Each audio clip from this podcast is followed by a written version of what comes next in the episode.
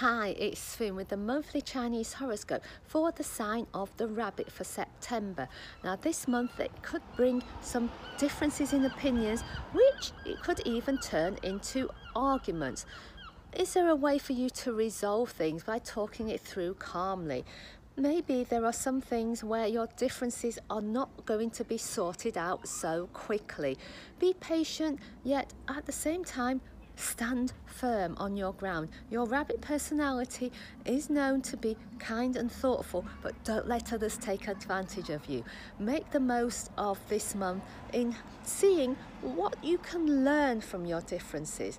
So have a great month no matter what's happening, and if you're enjoying the Feng Shui Fun Show, consider subscribing. Please do share with your friends, and thanks for being here with us. We look forward to seeing you again next month. Hi, it's Foon with the monthly Chinese horoscope for the sign of the dragon for September.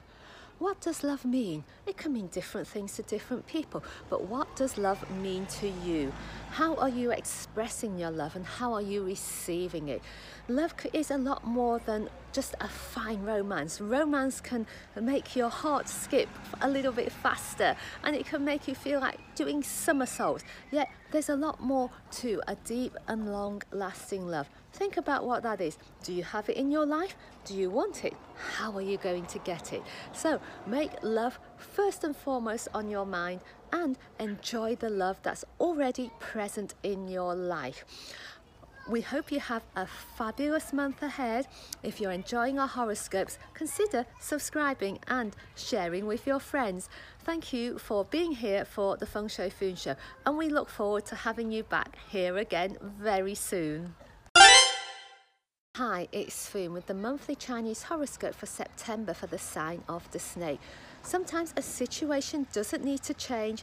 All that needs to happen is for you to have a fresh perspective. So take a step back and then look again. What can you see that's really going to be positive no matter what happens? Sometimes it ain't what you get or don't get, it's how you gain from the experience. So is there a lesson to be learned? Is there something that's going to prove to be highly valuable for you in weeks and months to come?